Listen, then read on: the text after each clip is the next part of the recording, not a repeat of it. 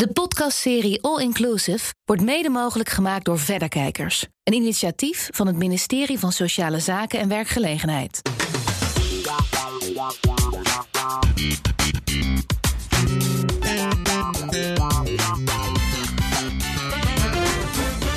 Ben Diana Matroos en in deze podcast All Inclusive praat ik met mijn gasten over diversiteit en inclusiviteit.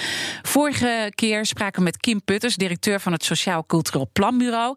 En nu gaan we het echt hebben over uh, onbewuste vooroordelen, want dat is een belangrijk aspect op het moment dat je uh, het wil hebben over inclusiviteit. En uh, om het toch nog even te herhalen, inclusiviteit is heel breed. Het kan gaan over gender, LHBTI, leeftijd, mensen met een andere culturele achtergrond, mensen met een beperking.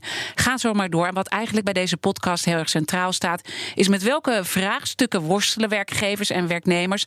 Wat is de oplossing? Niet alleen voor de grote bedrijven, maar ook voor het MKB. Naar die zaken uh, proberen we goed te kijken. En de ene keer zal het ene aspect wat meer naar voren komen dan het uh, andere aspect. Maar luister vooral alle podcastafleveringen terug. In deze aflevering is Esther Mollema te gast. Zij is algemeen directeur en oprichter van Direction en HPO Center en expert op het gebied van female leadership, mindbugs en diversiteit. We zijn net zo biased als ons omliggende landen. Mm -hmm. Alleen de ontkenning dat we het zijn, het prettige zelfbeeld, het idee dat we een gidsland zijn, dat we alles beter weten, dus dat je ook zulke grote uitspraken mag doen, hè, dat is in Nederland enorm dominant en daarom lopen we ook zo achter. Ik uh, begeef me best wel op het pad van inclusiviteit. En uh, dan hoor ik heel vaak mensen zeggen: Je moet Esther Mollema spreken. Want die weet alles uh, over diversiteit en diversiteitstrainingen en onbewuste vooroordelen. Dus fantastisch dat je er bent. Wanneer is dat voor jou begonnen, dat idee? Ik denk. Um, dat het pad um, in 2000. Um, begin 2000 is geweest, 2001, 2002 gevonden. Toen ik terugkwam naar, naar Nederland, na veel jaar in het buitenland. Dat het me opviel dat Nederland qua op straat heel divers was. Maar in bestuurskamers, in organisaties helemaal niet. Vroeg me elke keer af, hoe kan dat toch zijn? Hè, in dat land waar we onszelf zo prijzen voor openheid en, en inclusiviteit. En toen ben ik in het begin heel veel vrouwen gaan trainen. En omdat ik wel een beetje dacht dat ik wist hoe dat kon. Hè, de negen valkuilen in de loopbaan van een vrouw was de training. Duizenden vrouwen getraind. Om erachter te komen dat het ook wel heel erg aan de organisaties lag. Of die vrouwen in die organisaties, ook al was je getraind, wel of niet echt een kans kregen. En toen we heel erg in 2008 uh, bezig gaan houden met. Um, met hoe je onbewuste brein werkt. En wat je zegt niet altijd is wat je doet. En dat, um, dat, het, dat het onderwerp heel lastig maakt. En dus... langzamerhand doorgeschoven naar hè, bias. Je kan bias zijn op 188 verschillende mogelijkheden. Dus op kan je brein eigenlijk springen. En langzaam ook natuurlijk daar dan meer in uh, verzeild geraakt. En ik, ben, ik zie mezelf als iemand die um, daar elke dag iets over probeert te leren. Wat leer je jezelf nu nog recent dan? Eigenlijk weten we steeds beter hoe het brein werkt. Weten we steeds beter. We, komen langzaam toe aan begrijpen hoe we het met elkaar oplossen. Je brein gaat niet anders functioneren als je het weet. Hè? Dus um, dat, zo is je brein gewoon gemaakt. Maar je brein is ook wel te verleiden om het anders te doen. En hoe je um, jezelf discipline geeft, of hoe je als organisatie jezelf discipline kan geven om het wel op te lossen. Het zal nooit helemaal opgelost worden.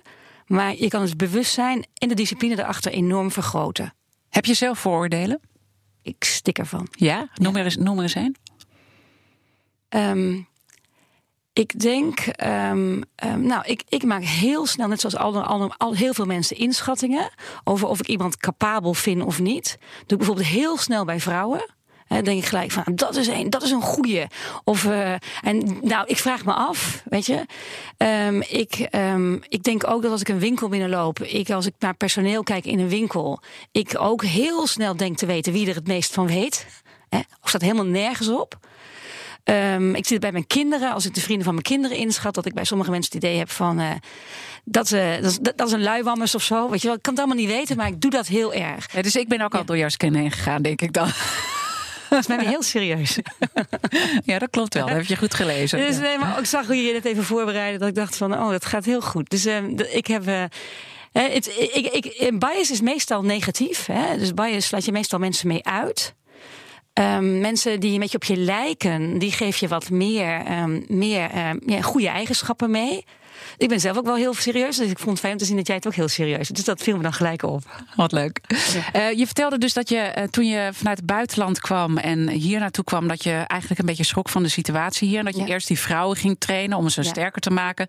En toen besefte eigenlijk, uh, moet ik de bedrijven gaan trainen. Hè? En dat is nu ook wat je heel veel doet. En je geeft ook heel veel lezingen daarover. Wanneer ben je naar Nederland gekomen? Waar, waar kwam je vandaan?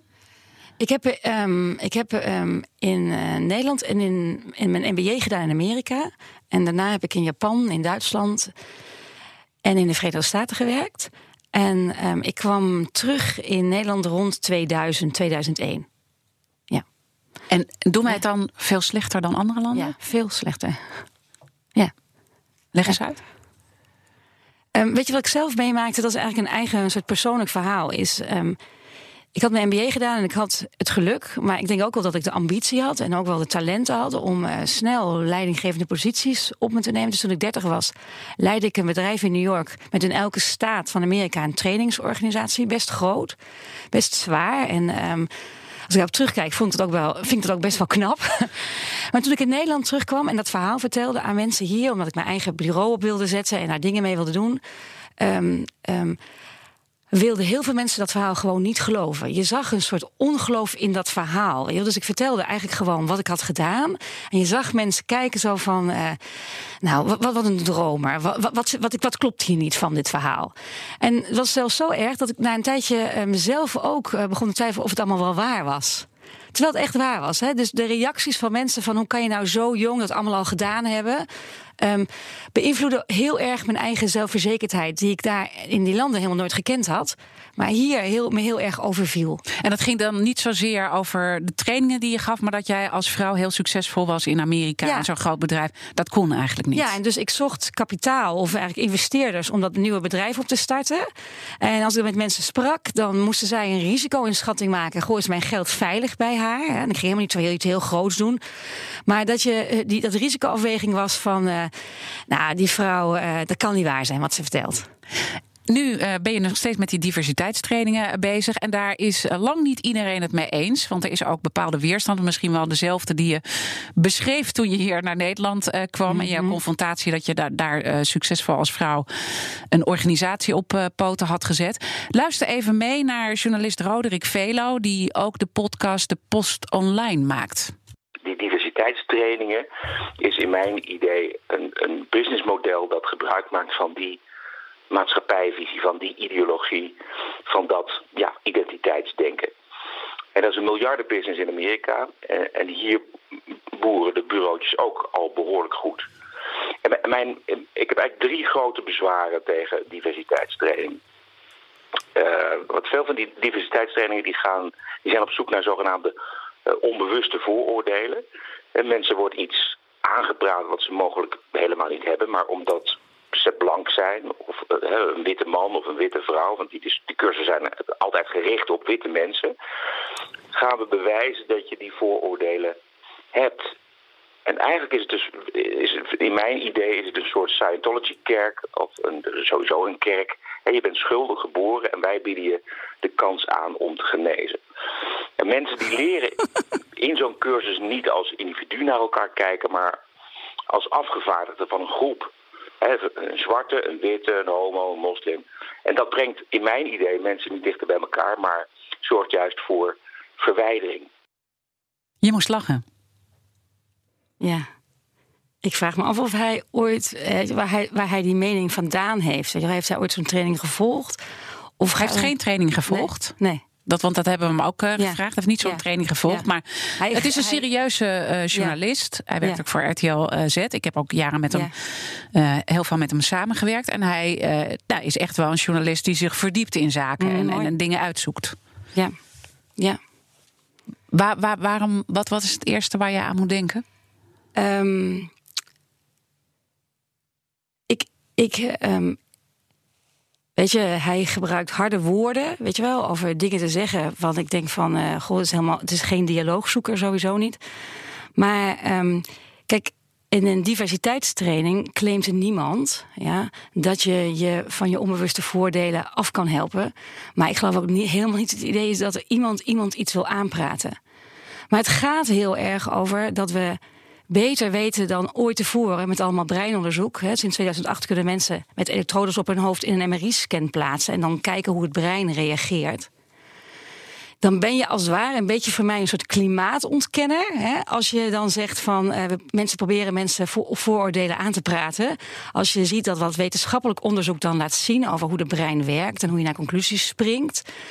Um, dat je dat dan afdoet als uh, angstaanjagen of, of wat dan ook. Hè. Eigenlijk ik kan, je, kan ik alleen maar zeggen dat het is veel erger dan we denken. Mhm. dat, uh, je hebt het idee dat al je beslissingen die je op een dag neemt heel afgewogen zijn. En 99% van beslissingen zijn helemaal niet afgewogen. Gaat niet eens over huidskleur, gaat niet eens over dingen. Gaat gewoon over alles wat je op een dag beslist. En daaraan zie je ook um, dat we daar gewoon over aan het leren zijn. En die kennisoverdracht heel belangrijk is. Mm ik, ik wil even een punt uh, terugpakken. Want je, want je zegt een aantal interessante dingen. En, maar je deed ook een uitspraak over hem. Hè? Hij is mhm. geen dialoogzoeker. Nee. Is dat niet ook een vooroordeel? Want hoe weet je dat? Nou, hij gebruikt toch hele stevige woorden. Hij, wat, wat zei hij nou? We, we, praten mensen dingen aan in die trainingen. Hij heeft die training nooit gevolgd, maar hij zegt dat vast wel. Dat is toch een negatieve opmerking, of niet? Iets aanpraten. Ja, uh, maar dat hoeft nog niet te zeggen dat je geen dialoogzoeker bent. Hè? Daar, daar, reageer ik even op. Want dat is interessant hoe, hoe dat dus werkt met die vooroordelen. Je zegt, ik heb ze zelf ook. Is dit dan zo'n vooroordeel? Misschien, misschien. Ja. Ik heb natuurlijk ook het, eh, de column gelezen die hij schreef. Mm ja, jammer. Ik vind het jammer. Maar uh, jammer omdat je uitspraken doet over dingen wat je niet weet. Uh, hij zegt dat mensen dingen, claimen die in trainingen gebeuren. Ik wil niet te verdedigend overkomen. Die volgens mij niet in trainingen gebeuren. Um, um, hij zegt dat het altijd tegen witte mensen is. Nou, je hebt 188 biases. En het interessante van bias is, we hebben ze allemaal. En zelfs over onze eigen groep. Dus heel veel bias trainingen gaan daar ook helemaal niet over. Uh, maar hij doet aannames die, um, die, die ook weer hier een heel groot publiek krijgen. Dus het zou eigenlijk heel goed zijn, uh, zeg jij, dat op het moment dat hij zich erover uitspreekt, dat hij in ieder geval een keer zo'n training doet, zodat je weet waar het over gaat. Ja. Ik, ik, ik weet dat bijvoorbeeld Bas uh, van, van Werven, die heb ik ook een keer een item mee gedaan op BNR RDL.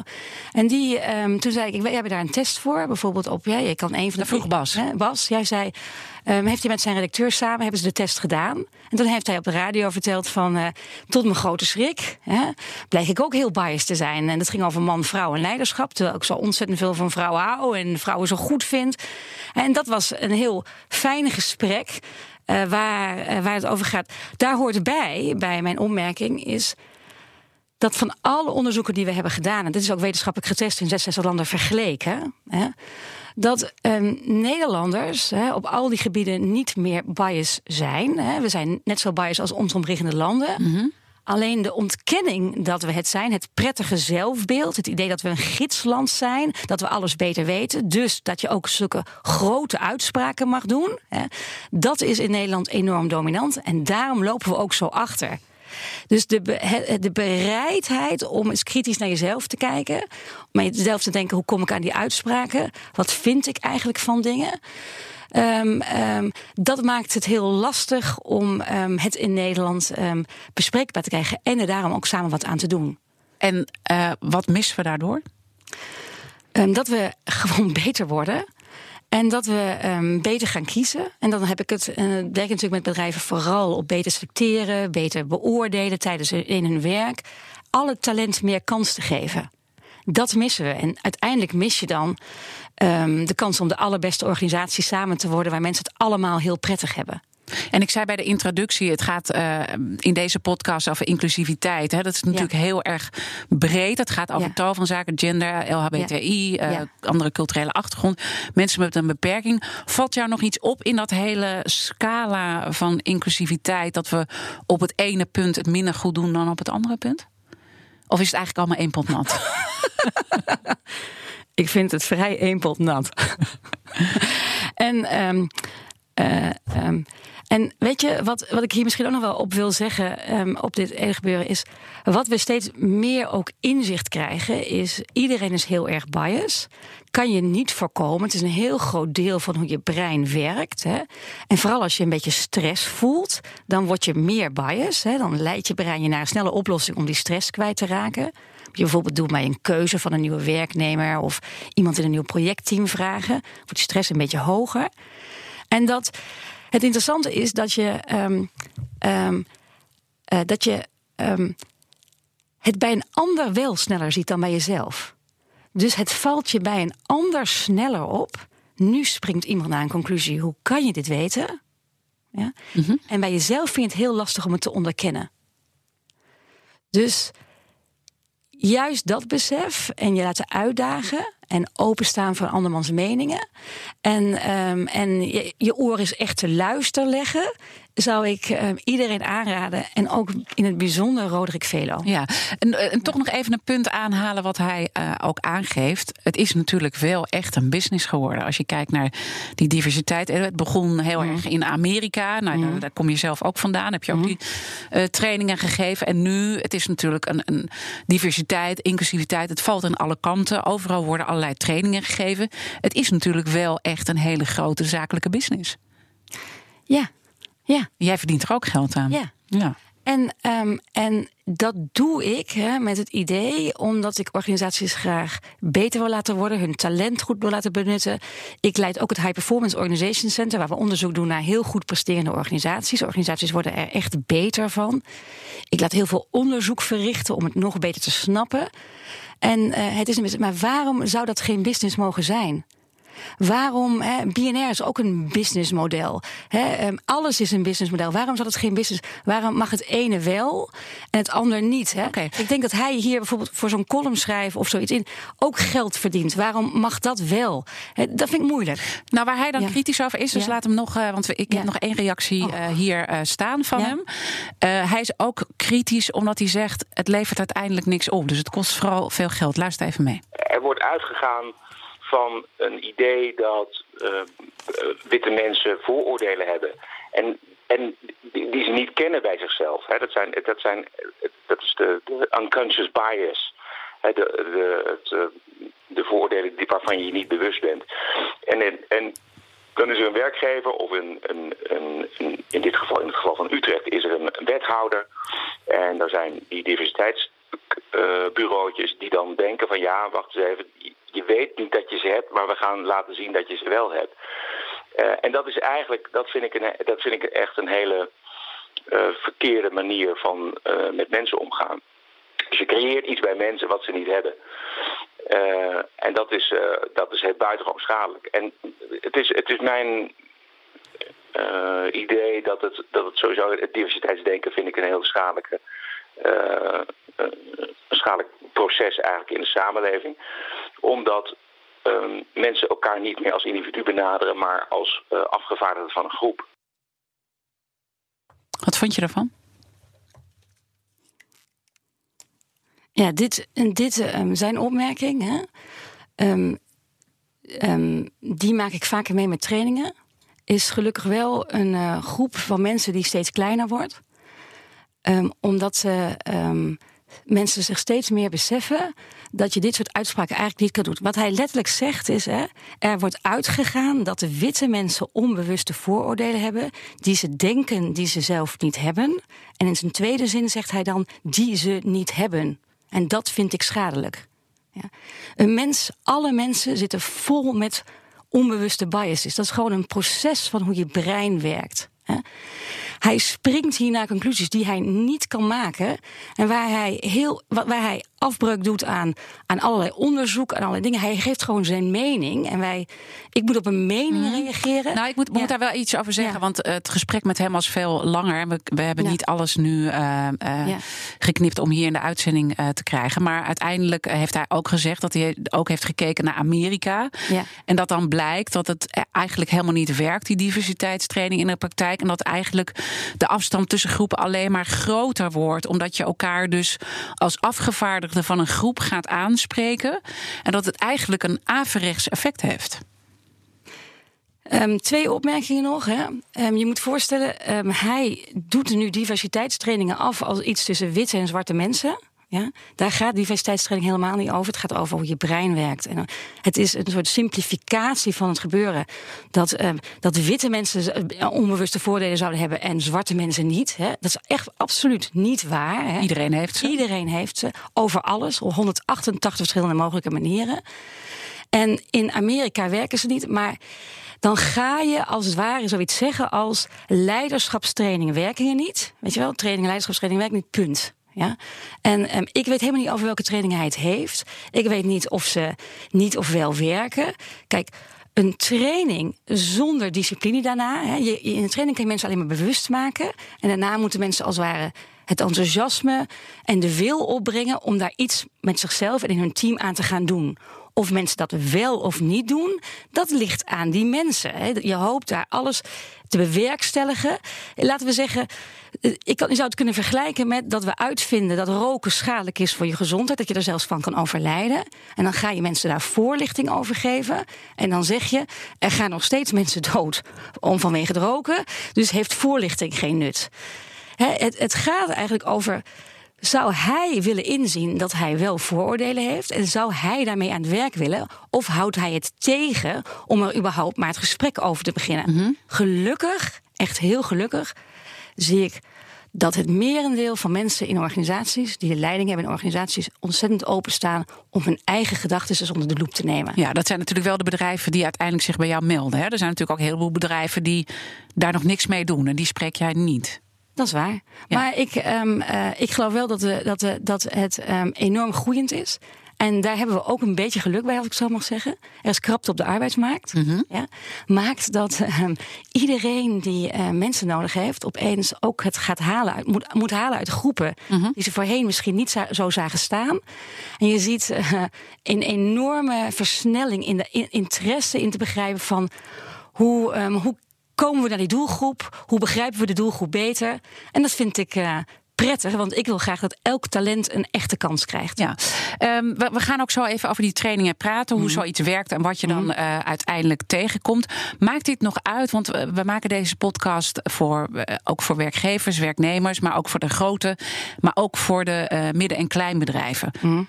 Midden- en kleinbedrijven hebben natuurlijk niet een enorm budget en heel veel tijd om hier allemaal aandacht aan te gaan besteden. Maakt dat nog uit? Ik denk het niet. Ik denk dat er inmiddels heel veel informatie is. Ik lees elke twee dagen wel een heel goed artikel over dit onderwerp. Ik geloof dat je um, er veel over kan leren. Ik heb er zelf ook bijvoorbeeld een boek over geschreven, wat je gewoon kan kopen, kost 20 euro. Dat kan iedereen wel, hè, 15 of 20 euro weet ik. Um, kan iedereen wel betalen. Als je interesse hebt, kan je er heel veel over leren. Um, ik geloof echt dat, het, dat de informatie beschikbaar is. En je gelooft dus ook ja. echt dat het wat uh, oplevert en dat we dat ook steeds meer nodig hebben, omdat Ja. vanwege die, die war on talent, hè, die ontzettend belangrijk is. En je wilt uiteindelijk het beste personeel uh, binnenhalen. Toch nog één keer terugkomen op Roderick en daarna gaan we het even wat breder trekken, want anders hij kan zich ook niet meer verdedigen in, dat, uh, in dit gesprek. Maar we hebben natuurlijk in Nederland toch nog wel een traditionele witte werkcultuur. Tenminste, hè, dat is, Mhm. eh, Mhm. en, en, en ook vrouwen zijn ondervertegenwoordigd eh, in de top. Dus heeft hij niet toch een punt dat het wel heel erg gericht is op die eh, witte man in zo'n training, die eigenlijk moet veranderen om plaats te maken voor die vrouwen aan de top die ondervertegenwoordigd zijn, dan wel mensen met een andere culturele achtergrond. En hebben we nog een heleboel groepen. Maar laat ik het even over deze twee specificeren. Heeft hij niet toch daar een punt dat het zich daar toch ook een beetje op richt? Angst is een slechte raadgever. Ja, als je angst voelt, moet je jezelf altijd afvragen: waar komt die angst bij mij vandaan? Weet je wel, waar maak ik me druk om? Um, um, ik, ik hoop dat we um, leren om de beste mensen te zoeken. En daar horen alle mensen bij. Ik zeg altijd grapjes makend, weet je wel, tijdens trainingen. Hele goede mannen, witte mannen hoeven zich nergens druk over te maken. Middelmatige mannen, witte mannen wel. Want uh, wat, wat je natuurlijk hebt, bias heeft ervoor gezorgd dat we een soort onbewuste voorkeur hadden voor een bepaalde groep mensen. Daar zitten ontzettend goede mensen bij. En er zitten ook wat mindere goede mensen die gewoon geluk hebben gehad. Dat ze eruit zagen zoals je er moest uitzien. Die mensen moeten zich licht zorgen maken. Maar je moet je voorstellen dat diversiteit en goede groepen maakt, maakt, maakt organisaties echt beter. En zo, dan, dan is er groei voor iedereen. Ik. Um, ik um, nou, ik verzet me tegen het idee. Hè. Het is wel iets wat heel um, begrijpelijk is. Dat je, um, dat je, um, dat je uh, zo'n reactie hebt. Maar leiders en organisaties zouden, zouden zich wel moeten afvragen: waar komt die angst vandaan? En het is ook niet zo dat je een soort overgevoeligheid uh, krijgt van op het moment dat je zo'n training hebt ondergaan, ja, kan ik dit nog wel zeggen? En dat je op eieren gaat lopen met elkaar. Bang om een afgevaardigde van een groep, hè, want zo zegt hij het, te kwetsen. Uh, helemaal niet. Helemaal niet. Het wordt juist makkelijker om erover te praten. Je moet je voorstellen hè, dat we in de training, wij hebben in Nederland die, die test die Bas heeft gedaan, hè, die hebben wij bijna 10.000 keer nu in Nederland afgenomen bij het groepen van mensen die we trainen. En um, daar komt uit hè, dat 83% van alle mensen die wij testen um, een voorkeur heeft voor een man als leider. Ja, waarvan 53% zo sterk dat je moet afvragen: zou je nog wel iemand mogen kiezen? Want je hebt zo'n voorkeur, moeten we oppassen. En het interessante is, wat er uitkomt uit al die data, is dat um, aanvankelijk, hè, een derde van die database hebben we vrouwen getest en twee derde mannen. Aanvankelijk is er dan altijd iemand in de zaal die zegt: um, Ja, hoe het dan tussen de verdeling man-vrouw? In de hoop, dat zegt vaak een vrouw, in de hoop van: Nou, dan zullen de vrouwen wel de betere zijn. Om erachter te komen ja, dat het verschil of je man of vrouw bent niks uitmaakt voor je voorkeur. Ja. Dus dat dat maakt dat we eigenlijk allemaal schuldig zijn samen over de situatie waar we in zijn geraakt. Dat we meer witte mannen kiezen of meer mannen kiezen. En dat we dat dus niet mannen daar schuldig aan zijn, maar we zijn er allemaal schuldig aan. Datzelfde geldt voor mm huidskleur. Datzelfde geldt dus eigenlijk dat, de, dat je, wat je zelf bent, is niet, is, is, maakt je dus niet anders hoe je kiest. En dat maakt dus dat het eigenlijk veel makkelijker wordt om te tegen elkaar te zeggen: we hebben onszelf in deze situatie gemanoeuvreerd. Hoe komen we er ook samen weer uit? Ja. Ik, ik, moet nu meteen denken aan een uh, event waar ik was als uh, dagvoorzitter. En dat ging over onder andere de docent van het jaar. Mm En daar stonden uiteindelijk uh, zeven docenten van het jaar, waar dan uiteindelijk de beste, voor gekozen, uh, beste van gekozen werd. En dat waren zeven mannen. En iedereen had zoiets, hoe kan dit? Want het overgrote deel wat doseert zijn vrouwen. En uh, nou, ik heb daar ook een vraag over gesteld natuurlijk. Ook, uh, ook aan de jury die dit allemaal organiseerde. En die zei van ja, dit, dit is hoe de studenten hebben geëvalueerd. En het bleek dat die studenten, waar natuurlijk ook heel veel meisjes tussen zitten... dat die niet geneigd zijn om bij een vrouw een evaluatieformulier serieus in te vullen. En doen dat wel bij mannen. Klopt. Klopt. Het is zelfs zo, gaat zelfs zo ver, dat als je na tien minuten bij iemand in de klas hè, vraagt: um, geef eens een evaluatie, denk je dat dit een goede docent is? Ja, dat die eerste indruk uh, weinig afwijkt van nou, als je een jaar lang les van iemand hebt gehad. Dus dat, daar heel, dat dat heel biasgevoelig is. Bij de Universiteit van Utrecht, hè, daar zijn ze serieus met elkaar aan het kijken. Hoe zwaar willen ze die evaluaties laten meewegen als je weet dat er zo'n enorme bias zit in die in die gebeuren. Het is wel leuk dat je het zegt. Want wat bij ons onderzoek ook uitkomt, is dat jonge mensen, die vaak denken dat oude generaties vooral biased zijn, ja, uh, blijken op heel veel punten veel meer bias te hebben. Hoe kan dat? Ja, dat het, eh, het wordt je overgegeven naar, van een vorige generatie. Je doet vooral mensen na. Je neemt de denkbeelden over van andere mensen. Oudere mensen zijn. Hun brein is iets langzamer. Dus dan is ook je unconscious bias komt iets langzamer erin. En je hebt wat meer ervaring in het leven. Dat je hebt gezien dat iemand wel eens als een heel goed leider eruit kan zien. Of als een hele goede docent eruit kan zien. Maar het helemaal niet blijkt te zijn. Dus je wordt iets genuanceerder. Um, ik, ik, ik, ik, ik vind het nou, mooi dat je die vraag hebt gesteld. Want het is natuurlijk heel apart. Je zou moeten kijken samen. Naar, zijn er andere manieren dan leerkrachten te beoordelen? Um, op alleen maar um, zoiets als een enquête. Ja, omdat je dus weet hoe, hoe dat uiteindelijk werkt. Hoe biased het is. Ja. Als we even kijken, wat zijn nou de belangrijkste onbewuste vooroordelen die we hebben? Hè? Want we kijken naar het werkende leven. Mm wat, wat zijn de, de grootste vooroordelen die er zijn? Um, als ik ze heel grof opdeel, hè, mm -hmm. is, zijn de belangrijkste biases die je kunt hebben. En dat zijn de biases die het oog kan zien. Ja, gender, huidskleur, leeftijd, um, lichamelijke beperking. Mm -hmm. Um, um, maar ook rare dingen als lengte. Lange mensen zijn succesvoller omdat we daar meer leiderschap in zien. Dus het is wat het oog kan zien. Dus dat zijn, de, dat zijn 38, 38% dat is 55% van je beoordeling. He. Gemiddeld gezien gaat daarop uit. 38% gaat over wat je oor kan horen.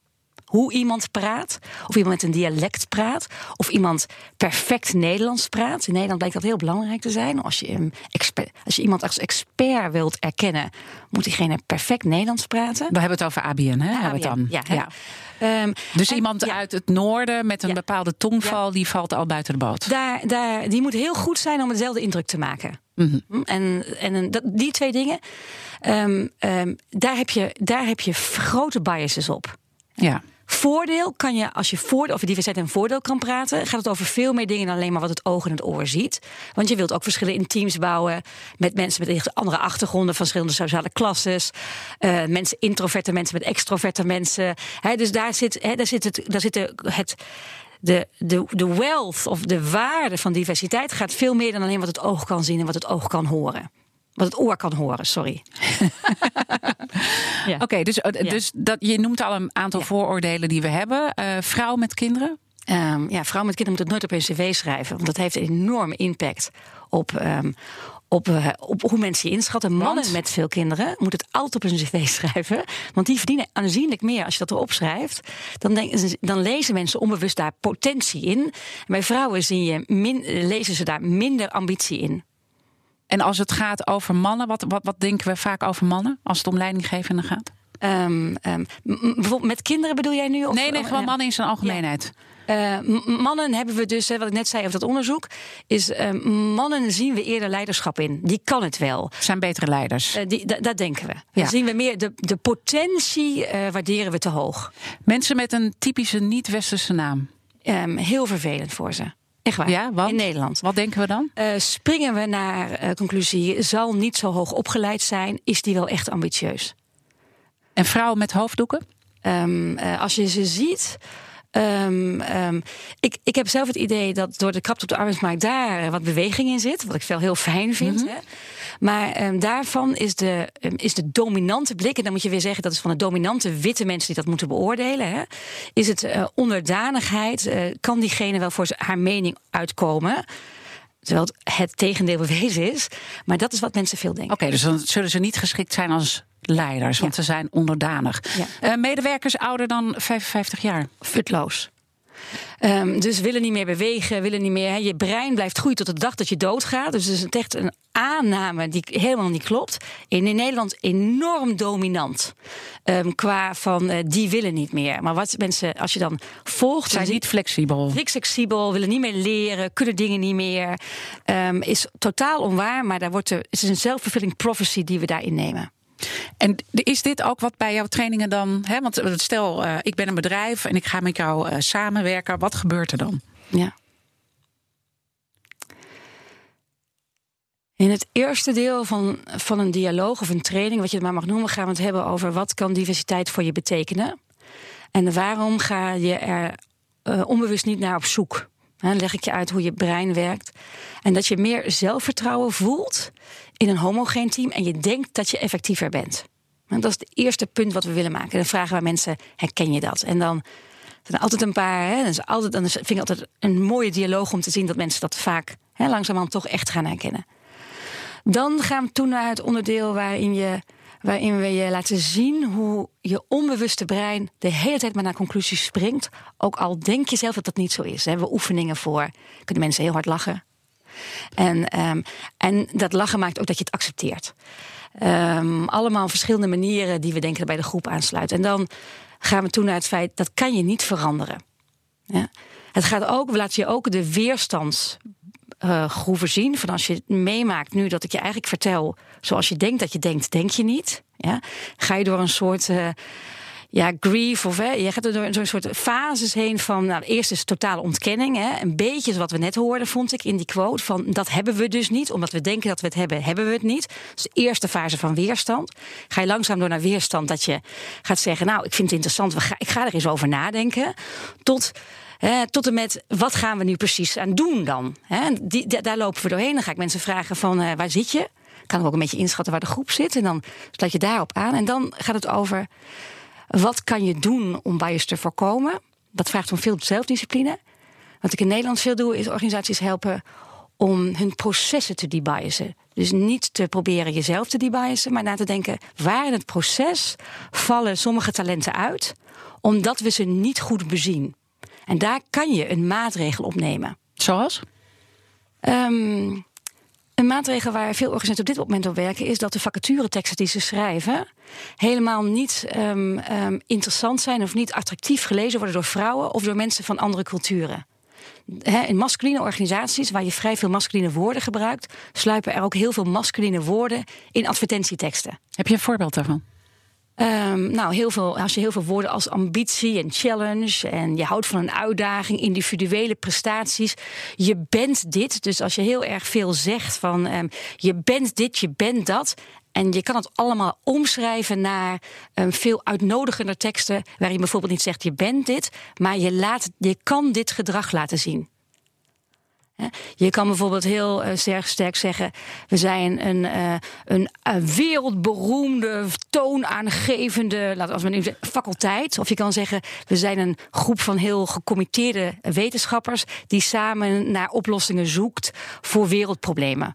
Dan kan je voelen dat groepsgeoriënteerde mensen daar meer tot aangetrokken voelen, maar ook vrouwen voelen zich daar fijner bij. Daar heb je gewoon, heb je gewoon richtlijnen voor die je kan volgen. En dan is bijvoorbeeld een maatregel die je kan nemen. Mm -hmm. De maatregel laten we geen vacatures meer stellen en laten we ze niet meer publiceren als ze niet gecontroleerd zijn op, op dit soort woorden. Ja. ja.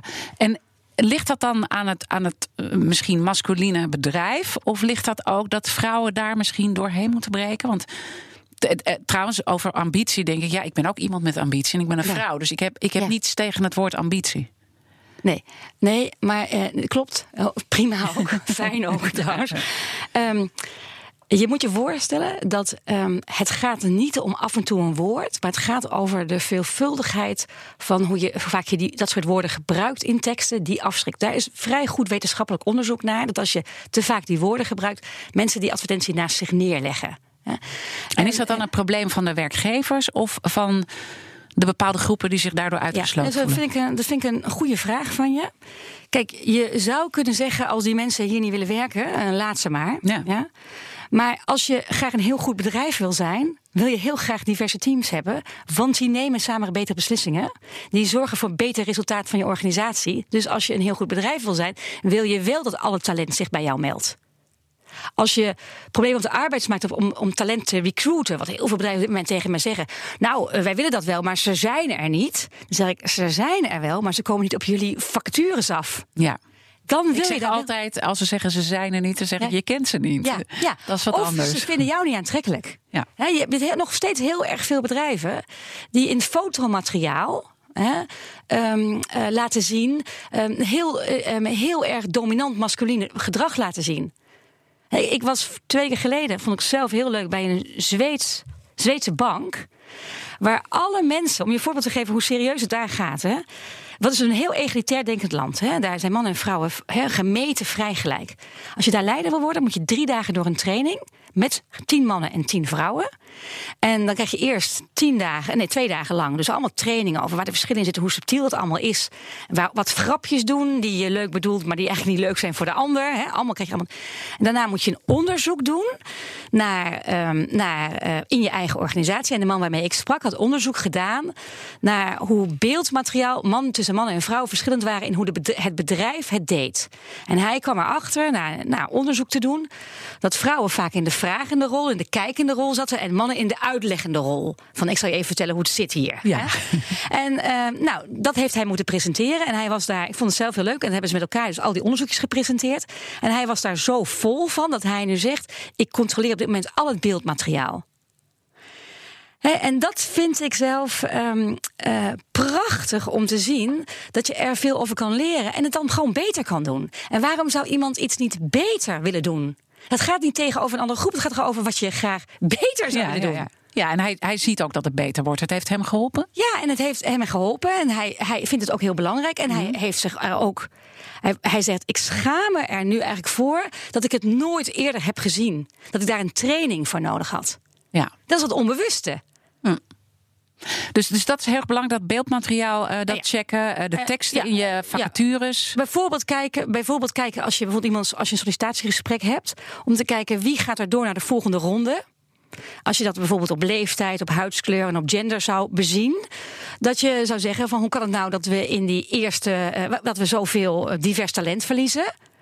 Um, bijvoorbeeld wat je in Nederland heel erg op moet letten, is dat je um, niet zomaar losse pols vragen gaat stellen. Dus dat je, je moet gewoon van tevoren afspreken: dit zijn de tien vragen die wij willen weten. Dit is hoe wij die tien vragen scoren. Dit is wat wij belangrijk vinden. Maar wat heel biasgevoelig is als je gewoon tegenover iemand komt te zitten en de vragen dan gaat bedenken. Kan je je voorstellen? Dus de eerste paar, um, paar, nou, paar seconden, minuten, heb je al een beeld. En dan ga je, zonder dat je vragen hebt, ga je gewoon hup vragen bedenken die je bias bevestigen. Maar ik denk dan van, ja, je wil ook gewoon als iemand voor jou komt werken. Ik zit nu even vanuit die werkgever uh, te denken. Dan zou ik gewoon ook spontane vragen willen stellen. Want je wil weten wat voor vlees je in de kuip hebt. En je wil gewoon kijken nou ja, wat in die spontaniteit gebeurt. En ik zou dat, denk ik zelf ook, als ik op zo'n gesprek kom, zou ik dat ook fijn vinden. Dat er, en dat we niet een soort lijstje afwerken. Dan zou ik eigenlijk al bijna niet meer bij zo'n bedrijf willen werken. Want je wil dat er een bepaalde interesse tussen twee mensen ook ontstaat. Want je gaat met elkaar samenwerken. Ja, Diana, je bent is een echt Nederlands antwoord. Dat is heel grappig. Um, is um, je een goede interviewer kan ook um, gescripte vragen, net zoals jij dat nu bij mij doet. Hè. Je hebt gescripte vragen, maar je bent wel heel geëngageerd. Kan je dat heel goed doen. Hè? Als ik je zou mogen laten zien wat voor invloed dat heeft op een gesprek als jij uit een losse pols vragen gaat stellen. Ja? Als ik je laat zien wat dat voor invloed heeft op je bias, op wie je daarna kiest als je beste kandidaten, dan denk ik dat jij zegt: uh, laten we het mensen moeten goed getraind worden, maar laten we het ons aan de vragen houden. Hetzelfde geldt voor dat mensen, nog steeds bij heel veel Nederlandse organisaties, maar ook al de rest, um, een interview uitkomen. Hè, um, hebben tien vragen gesteld, er komen een interview uit en zeggen: Ik vond het niks. Ja, een soort onderbuikgevoel. Ja, onderbuikgevoel. En dan zeg je mhm. op welke, waar, waar baseer je dat op? Ja, ik vond het gewoon niks. En, um, en dat je eigenlijk gewoon een heel strikt systeem moet hebben waarin je elke vraag scoort. En dat je daarna moet zeggen: Ik vond op de vraag van ambitie heeft diegene voor mij een onvoldoende gescoord. En dat dan iemand anders kan zeggen: Goh, dat heb ik helemaal niet zo gehoord. Hoe kom je daarbij? Dus daar, um, daar, um, daar wil je gewoon een serieuze dialoog over hebben om alle talent meer kans te geven onderbuikgevoel, heel vrije pols, uh, denken dat je het kan, gaat allemaal uit van het idee dat jij wel iemand kunt inschatten. En dat moet je durven los te laten.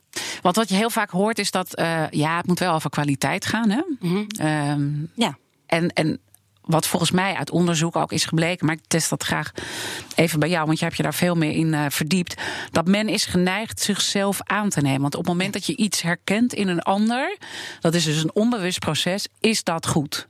Ja. Dat is hoe het brein werkt. Ja.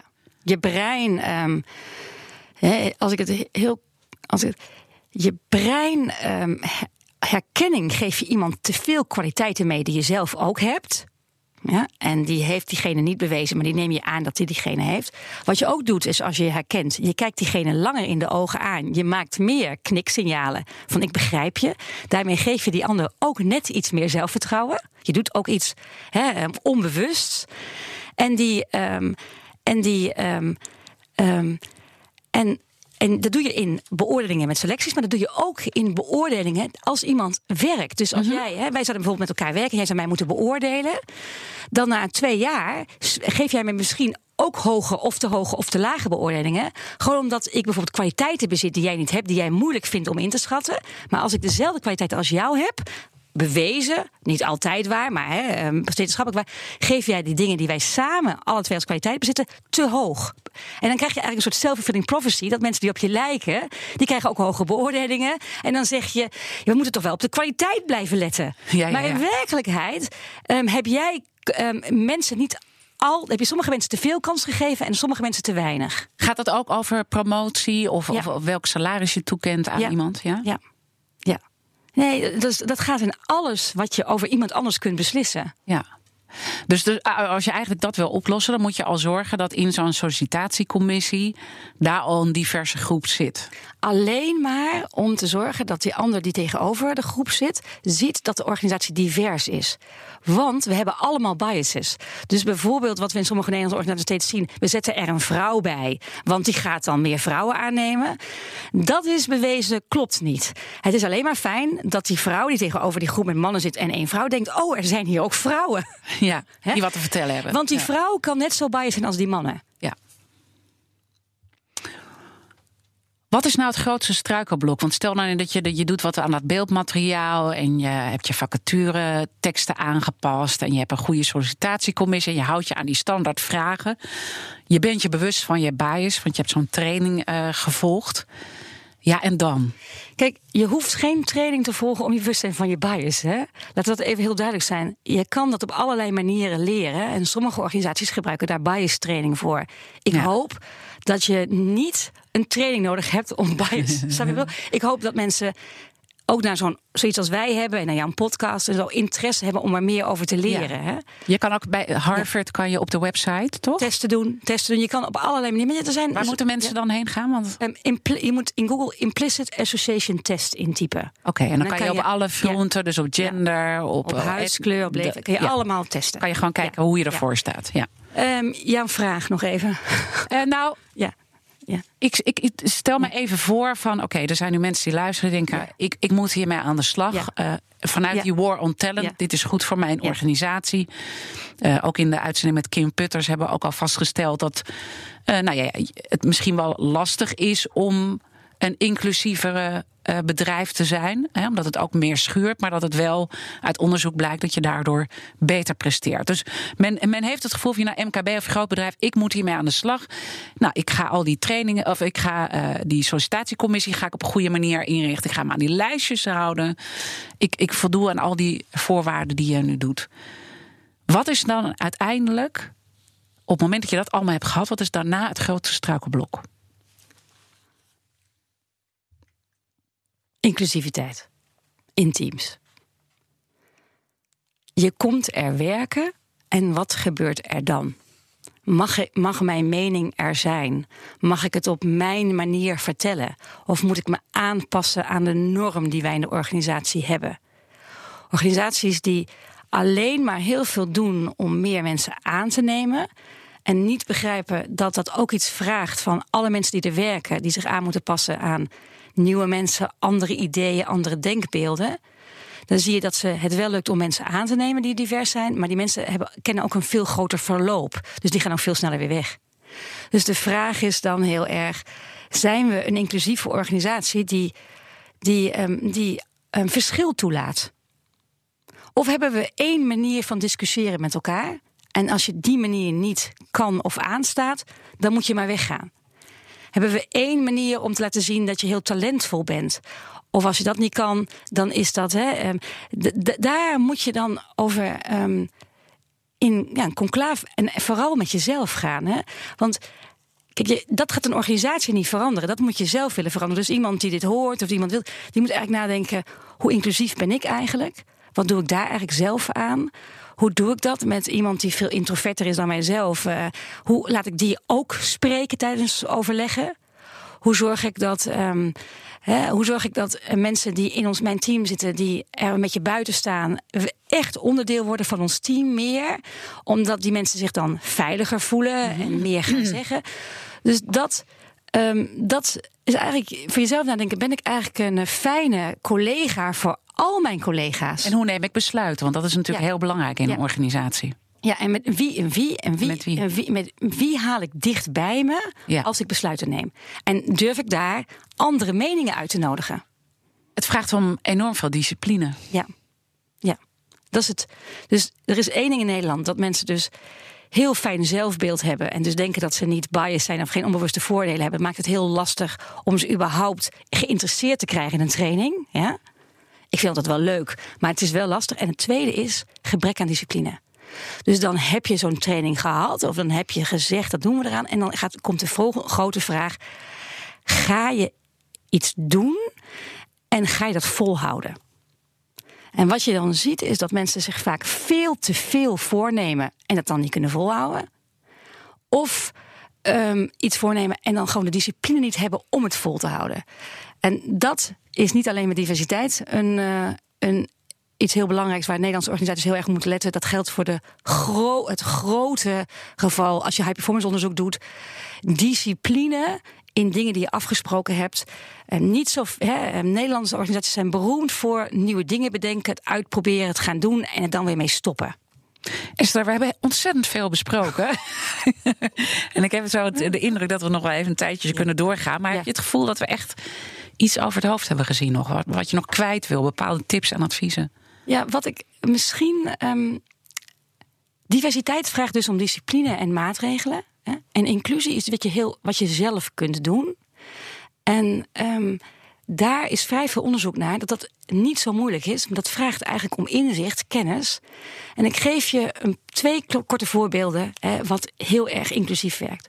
Als je meer diversiteit wil, moet je in de allereerste keer dat je elkaar ziet, niet naar het verschil benadrukken, maar hetgeen waarin je gelijk bent. Ja? Dus dan moet je gelijk, en dan zou ik gelijk bij jou moeten onderzoeken. Hè, um, jij, jij, jij bent dit en dit, of je komt daar vandaan, of je houdt van die en die wijn. En dan moet ik eigenlijk iets tegen jou proberen te zeggen. Wat hetzelfde, want dan krijgen wij het idee, oh, we zijn hetzelfde. Dan zegt jouw brein, oh, we zijn hetzelfde. Ook al zijn we, hè, dat is, dus je brein... Zoals juist ook een kracht kan zijn dat we verschillend zijn, ja, toch? Ja, dat doe je pas later. Oké. Ja. In het begin, dus wat je doet, hè, je wilt het oxytocine-hormoon aanmaken bij de ander. Van, oh, we zijn gelijk, we hebben interesse. Je, je, het, je, eerste, als je meer diversiteit wil, benader je eerste gelijkheid. Ja. Het andere is jezelf leren om mensen goed in de ogen te blijven kijken. Dat doe je wel bij mensen die op je lijken, minder bij mensen die niet zoveel. Dan ga je met je omheen kijken. Het brein van die ander heeft dat goed door. Alhoewel die mensen, als je het later vraagt, weten ze niet. Weet ze niet. Hetzelfde gaat over zwaaien en groeten. He, zorg dat je iedereen groet en zwaait. En niet een beperkt groepje van mensen waar je heel erg veilig bent. Voor de andere mensen voorbij loopt. Ja. Het brein is heel gevoelig voor subtiele uitsluiting. En daar kan je. Nou, daar hebben we allemaal, daar zijn allemaal tips voor. Daar wordt heel goed onderzoek op dit moment naar gedaan. En die kennis van nemen en die jezelf aanleren zou ik uh, alle Nederlanders toewensen. Nou, wat ontzettend uh, fijn om deze tips en adviezen van jou te krijgen. Volgende uh, aflevering gaan we praten over rolmodellen. Hè, want we hebben ons in, in alle andere afleveringen richten ons toch veel op de werkgever. Terwijl de rolmodellen ook een kant hebben die ze moeten oppakken. Heb jij daar nog een bepaalde gedachte over? Nou, nee, ik, ben, ik vond het ontzettend leuk dat je dat hebt gekozen. Want het rare is, je brein doet rolmodellen na. Dus mensen, je, je, je, neemt het gedrag over van leiders en je neemt het gedrag over van rolmodellen. Dus veel rolmodellen laten mensen hun gedrag veranderen. Onbewust. Dus dat is gewoon heel nodig. Goed, heel goed. Maar die hebben ook een verantwoordelijkheid. Of niet? Um, ja, ik denk wel een verantwoordelijkheid, maar vooral um, nadenken over um, wat wil ik consistent goed doen je, ze hoeven ook niet feilloos te zijn, maar je moet wel nadenken waar, waar wil ik het voorbeeld voor, voor, anderen in zijn. En als het gaat over het feit dat je nog geen rolmodel, misschien wil je dat ook wel helemaal niet worden. Ja? Soms heb je niet echt een keus dat je dat wordt trouwens. Uh, maar op het moment dat je een, een, een talent bent, maar je behoort tot een bepaalde minderheid in een, in een bedrijfscultuur. Wat zou dan je advies zijn als je met al die onbewuste vooroordelen te maken krijgt?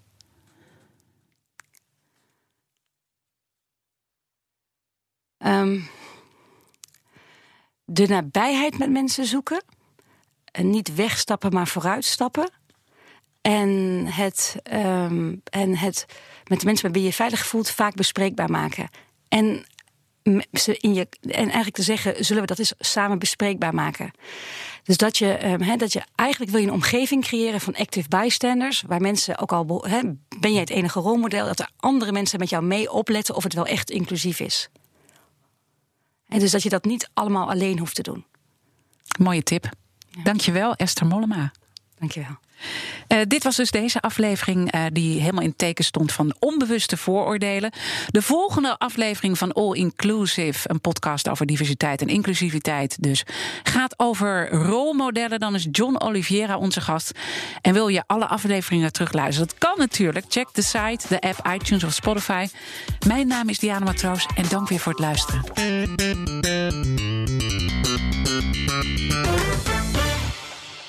De podcastserie All Inclusive wordt mede mogelijk gemaakt door Verderkijkers, een initiatief van het ministerie van Sociale Zaken en Werkgelegenheid.